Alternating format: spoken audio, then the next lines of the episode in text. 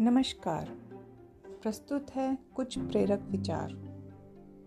यदि आप सच बोलते हैं तो आपको झूठी बातें याद रखने की ज़रूरत नहीं रहती। आज से हम सच बोलें। सफलता का कोई रहस्य नहीं होता, बल्कि यह तो आपकी ही तैयारी, कड़ी मेहनत और असफलताओं से मिली हुई सीख का नतीजा है। आज से हम कड़ी मेहनत करें और अपने सभी प्रयासों में सफल बने। जिस प्रकार एक पेड़ ऊंचाइयों को छूने के लिए व ऊपर तक पहुँचने के लिए अपनी जड़ों को धरती के अंदर नीचे तक फैलाता है, ठीक इसी प्रकार हमें भी जीवन में आगे बढ़ने के लिए सरल, नम्र और आभारी बनना होगा।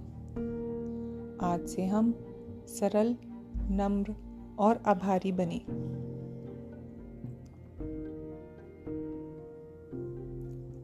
हमारे द्वारा बनाई गई योजना हमारा भविष्य नहीं बनाती, बल्कि हमारे वर्तमान के कर्म हमारे भविष्य का निर्माण करते हैं। आज से हम हर पल कुछ अच्छा करने की कोशिश करें।